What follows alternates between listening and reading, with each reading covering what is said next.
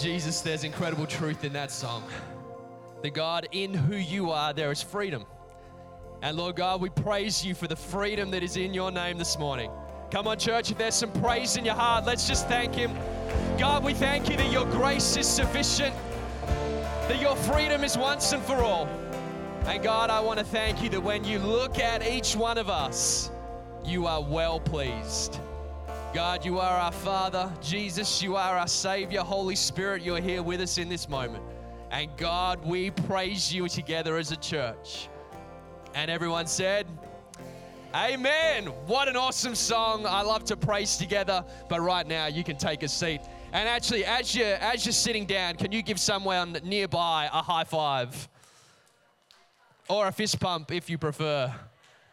My name's Phil. I'm a part of the team here at True North, and it's so fun to, to be here praising God and continuing in our party theology series. Has anyone been here across the last couple of weeks looking at party theology? It's, uh, it's been a whole lot of fun thinking about this idea of what does it mean to carry the joy of the kingdom in community, to carry the joy that God actually has planned for us in moments of celebration, in times of meals and parties, and to know the true joy of His his kingdom. And we're going to be continuing in that this morning. But before we do, I want to give you a picture of my life at 14 years of age. Anyone 14 here this morning? Just so I have a point of reference. Any 14 year olds? Anyone close to 14? Maybe six. Yeah, okay, okay. That's what I'm kind of looking at as I imagine my 14 year old self. So in year nine, right, the, the year group that I was a part of, we all used to congregate around a couple of classrooms. Anyone remember a picture a little bit like this from school? Maybe you're, you're at school at the moment and this is real for you right now. And, uh, and we used to sit around these, these classrooms. Now, there were four distinct seating areas, four distinct benches. Now, if you managed to be sitting on bench number one, so you'd kind of get your bag for school and you'd put that on bench number one, that meant that you were cool right? If you got on bench number one, that meant that you were like, you were popular. People wanted to be around you. People wanted to be like you. People just, you know, that was kind of the in bench, right? Like we, when I was at school, we didn't have social media to tell us who was cool. So we had a system of benches to tell us who was cool. Now, bench number two, which is kind of where I mostly hung out, that was kind of like you were doing pretty well. You were still pretty cool. You weren't the social elite, mind you, but you were doing okay. But then you got down to bench number three. And bench number three in this particular social hierarchy was not where you wanted to be. Bench number three was kind of like, oh, Phil, that's not really where you want to be hanging out. Then there was also a bench number four, which was kind of like, do not go near bench number four or you are going to get punched. So that was kind of the, the, the, kind of hierarchy in year nine that I experienced. And what used to happen was that everyone would try to get to school as early as possible so you could put your bag on bench number one and be part of the cool crowd for the day. This literally is what used to happen. So at a certain point, it was perhaps measuring punctuality, punctuality more than it was who was the coolest. So you'd get there early and there'd be people lining up their bags on these more preferable benches. And if you got there late, you'd be getting mad at your mum. Mum, drive faster. I'm going to be on bench number four. Someone's going to punch me. And there'd be this desire to say, okay, I identify that bench number one is the cool place to be. I'm going to work hard to get myself on bench number one. You know, there's a picture here that perhaps for all of us is more pronounced when we're younger or maybe at school. But there's a picture here that stays true in our minds throughout all of our lifetimes. And it's a cog that drives us with this little desire to look good. And right, it's a part of us that we don't like to admit's there. It's kind of like if you've had McDonald's breakfast four out of seven days. You don't like to admit that it's there. But for me, over the last week, it was there.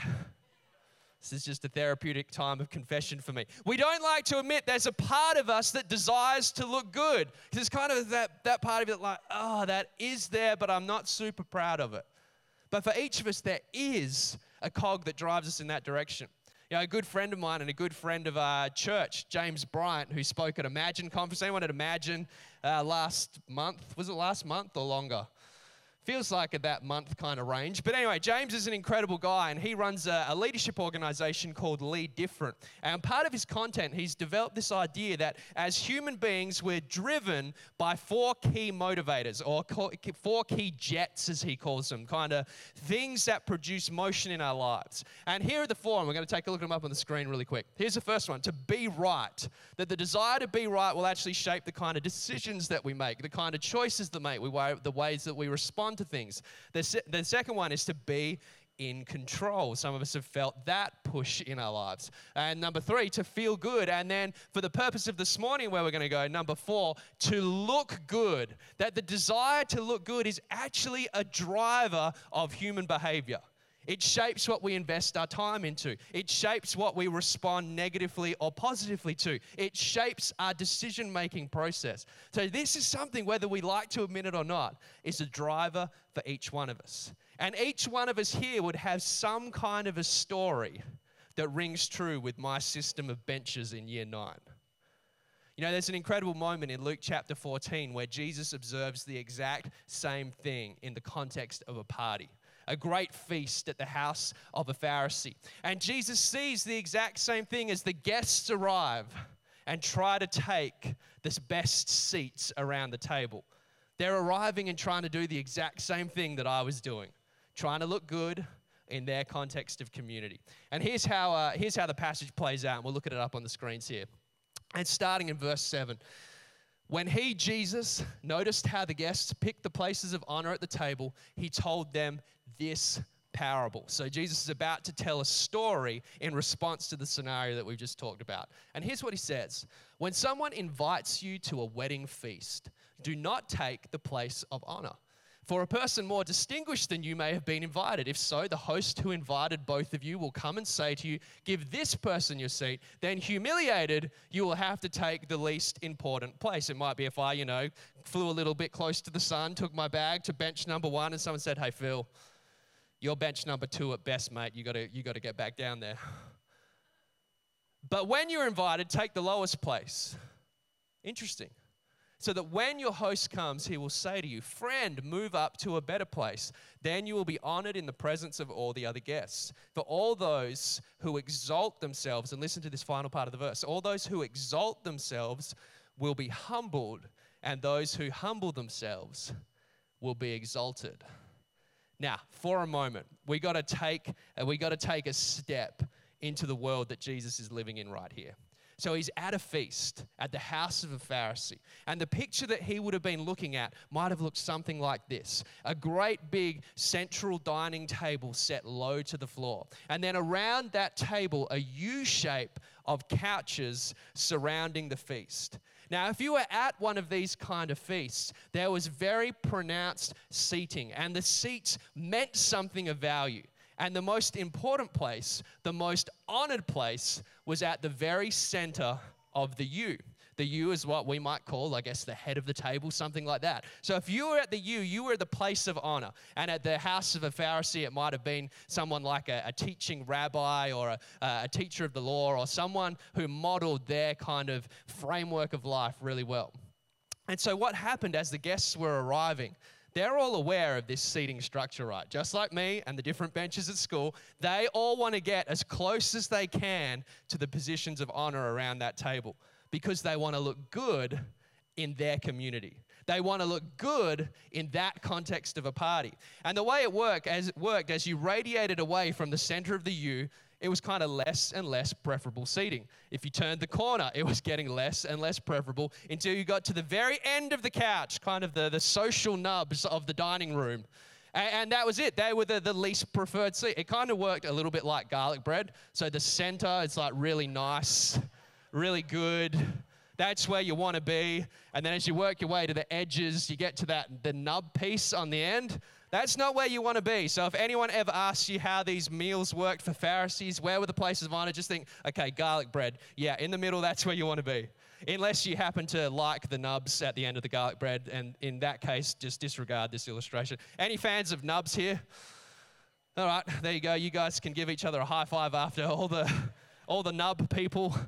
I won't prescribe how to enjoy your garlic bread. But here's the, here's the picture that Jesus is walking into. And he sees them, you can imagine almost squabbling over getting the better, better seats of honor. Maybe there was a bit of light musical chairs going on. Maybe there was a bit of a, a feel, this is not your space. You need to turn the corner. You really need to get close to the nubs. And Jesus is watching all of this unfold.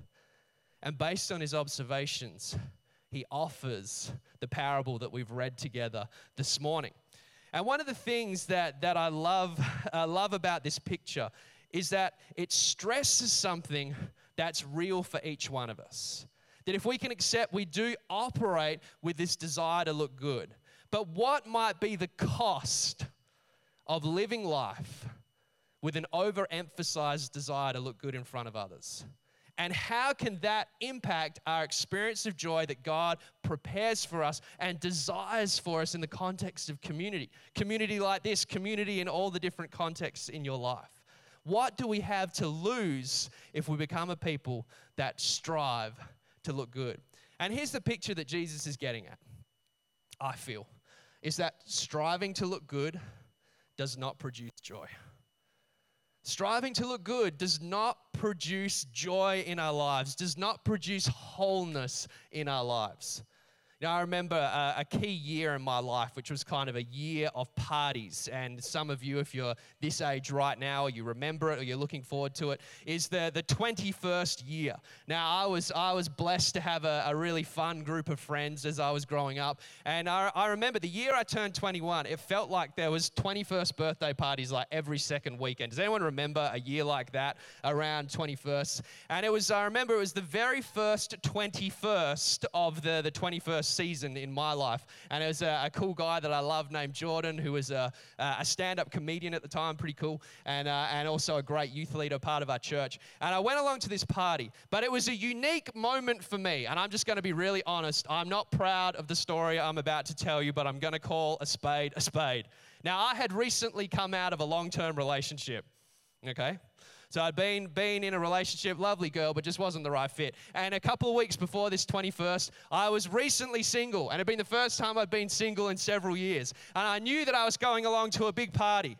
And again, I'm not proud of what happened. And I don't know if it was a combination of insecurity in me or like, hey, I'm at a party and I'm single. This is new for me. And I just thought to myself, I'm going to try really hard to look as good as I possibly can at this 21st birthday party. Now, I'm not going to ask if anyone's had an experience like this, but I remember thinking, I'm just going to go for it. So I thought about my friends and I thought, okay, this particular friend, he, he gets this. He's living in this world. He's got, you know, a variety of different hair products. He's got the clays, he's got the waxes, he's got the gels, he's got different colognes, he's got moisturizers marketed just for men, for the man that doesn't need to look good but still wants to. This is the guy that I've got to hang out with. So I went round to his house to get ready before this party. And I just went all out. I was borrowing clothes. I was wearing fancy button ups. I had moisturizer on my face for the first time in my life. I had product in my hair. I think actually two different kinds of product. Now, guys, you know, if you've got two different kinds of product in your hair, you are on a different level. And I was on that level getting ready for this particular party. And I finally got ready and I went along to this 21st. And I don't know what I was expecting would happen. I don't know what the, the articulated goal was in my mind that I'd get there and there'd just be these quiet nods of respect. Mm. Yeah. You're looking good, Phil. Uh, that hair, whatever you've got going on in there, that is working. Well done. Just get a fist bump from your mates as you get through the party. Now, that is not what happened. What did happen, and, and keep in mind, I've got about 50 to 60 friends that I'd grown up with, all guys, all at this party. Now, they didn't notice how good I looked, they noticed how pronounced the increase in effort was. They're like, whoa, Phil, you got ready for this party, right? You you just went to another gear. Like, what? Did that did that take you like three hours? And quiet in my head, I was like, no, it's two and a half hours. And my friends at that party, they started, they, they gave me a nickname that stuck for about 12 months, which was, of course, the entire, you know, 21 year old party season. And they started calling me Metro Phil. Metro Phil. Now, if you're unfamiliar with that, there was a, a term uh, that, that, emerged in the early noughties, the, the metrosexual, which wasn't a comment about sexual orientation, but described a guy that was heavily invested in looking as good as he possibly could. He had multiple hair products, he had multiple colognes, the moisturizers, which had been mentioned, possibly some makeup. You never know how far it strays. But it was a guy that was heavily invested in looking as good as he could. And that was my nickname for a year. Can I tell you what? I went to that party and I didn't have a good experience. I went to that party I didn't have fun. For so long, I was like, this is one of my favorite people. He's having a party. He's an absolute legend of a guy. All my friends are going to be there. And it did not work for me. You know, I think the desire to look good sometimes can be our own personal fun sponge. A desire to look good can be the thing that actually takes joy away from our experience of relationships, of parties, of communities. And I felt it in real time in that moment that the strive to look good just won't produce joy.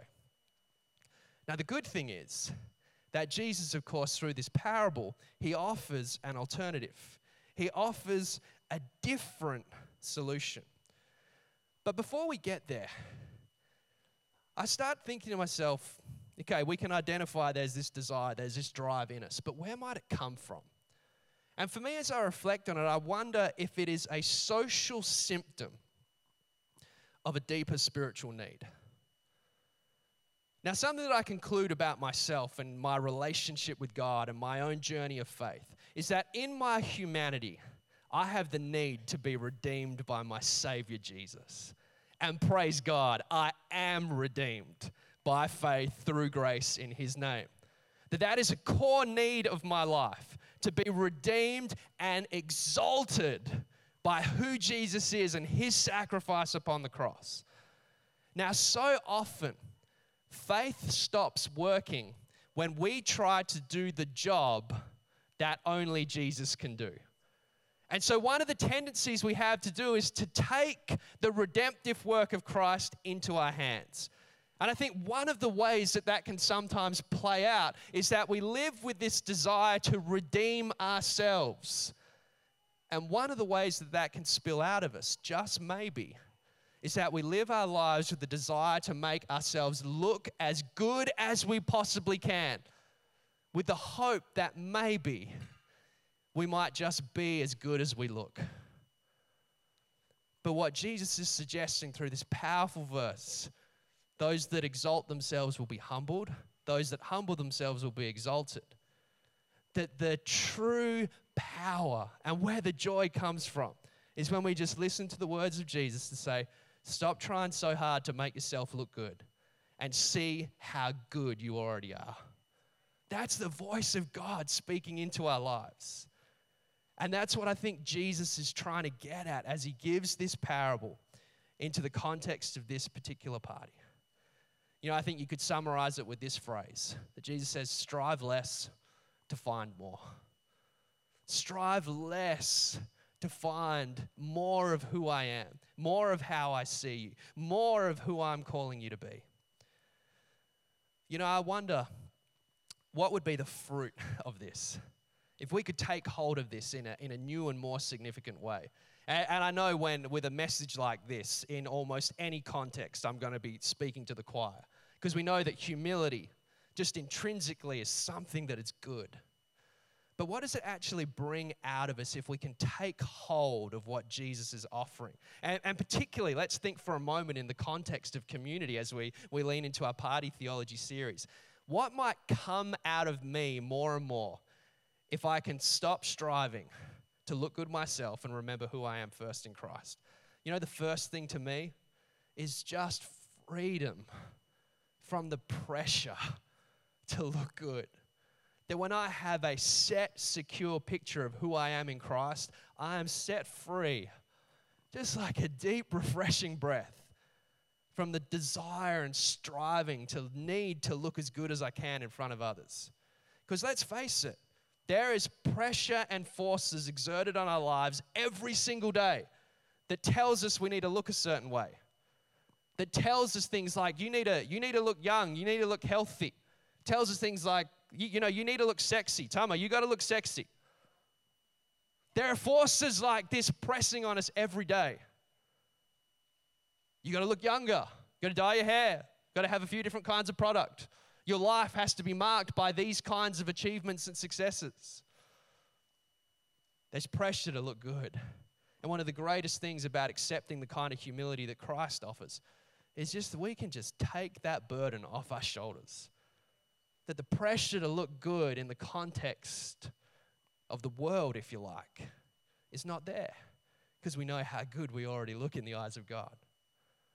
You know, I think there's other things that will start to come out of us relationally when we're at the party together, when we're spending time with people. That if there's security, firstly, in who we are in Christ, we're the kind of people that are more focused on building relationships with people rather than looking good in front of people. Isn't that a powerful swing? That to become a person that builds genuine, authentic relationship than trying to leverage people to make us look better. That we're free to live that kind of a life. And this is the heart that Jesus has for us to become people that make others great, become people that make others look good, feel whole, and know the joy and blessings of God in their life.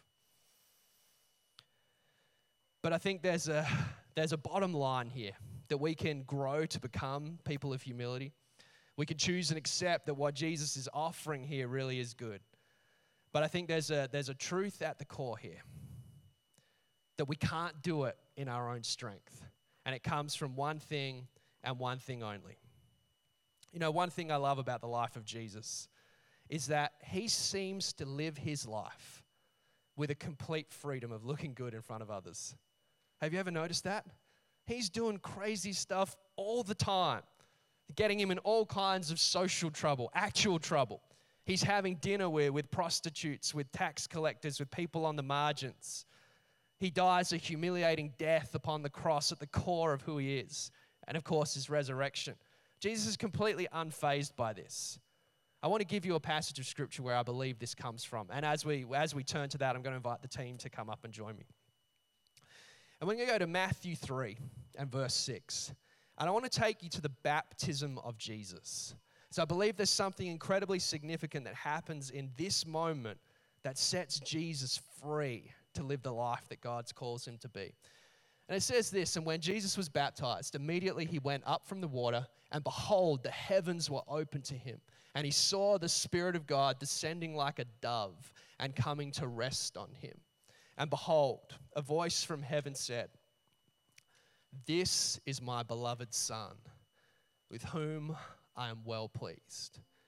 Now, Jesus receives three very important pieces of information from his heavenly Father in this moment the affirmation that you are my son, you're my child, you're mine, you're a part of my family, you're a part of my household. He says, You're loved. Not only are you my child, you are loved profoundly by me. And then the final thing that the Father tells to the Son is that I'm pleased in who you are. When I look at you, I see an incredible picture. You know, one of the things that I believe that we're invited to do this morning as we reflect in this passage is to take on more and more of how the Father sees you and be free to let go of fighting for how others see you. Let me give you a little picture of this. Let's say I bring all my energy to convince you or try to convince you how great I am. That in all my decisions, I say, I'm just going to do everything to try desperately to show you how good I am. You may, no matter how well I do that, no matter how perfectly I execute that, and if I manage to convince everyone in my life that I'm an incredible person, guess what? It would never come close to how God already sees me it would never come close. There is freeing truth in that. There is freedom in that truth. You know, this morning we're going to be fi- we're going to finish by singing that song again. I am who you say I am. I am who you say I am. Doesn't matter what others think about me, how I look to others. God, it matters how I look to you. And I know how I look to you. Beloved, chosen, well pleased. Can we stand together? We're going to sing that song, and I'd love to pray for you just before we do. God, I pray that in this moment, your Holy Spirit would be here in such a real and tangible way. That the words of this song would remind us of the great truth of this scripture this morning that Jesus, we are dearly loved by our Heavenly Father. We are chosen as children of God, and we are, and our God is well pleased with who we are. God, would that truth wash over us this morning? Would we be set free from an unhealthy desire to impress others, to look good in others, to, to worry about what others are thinking? And God, could we be lifted up this morning with the knowledge and the reminder of how you see us, Jesus? Come on, let's declare that truth together.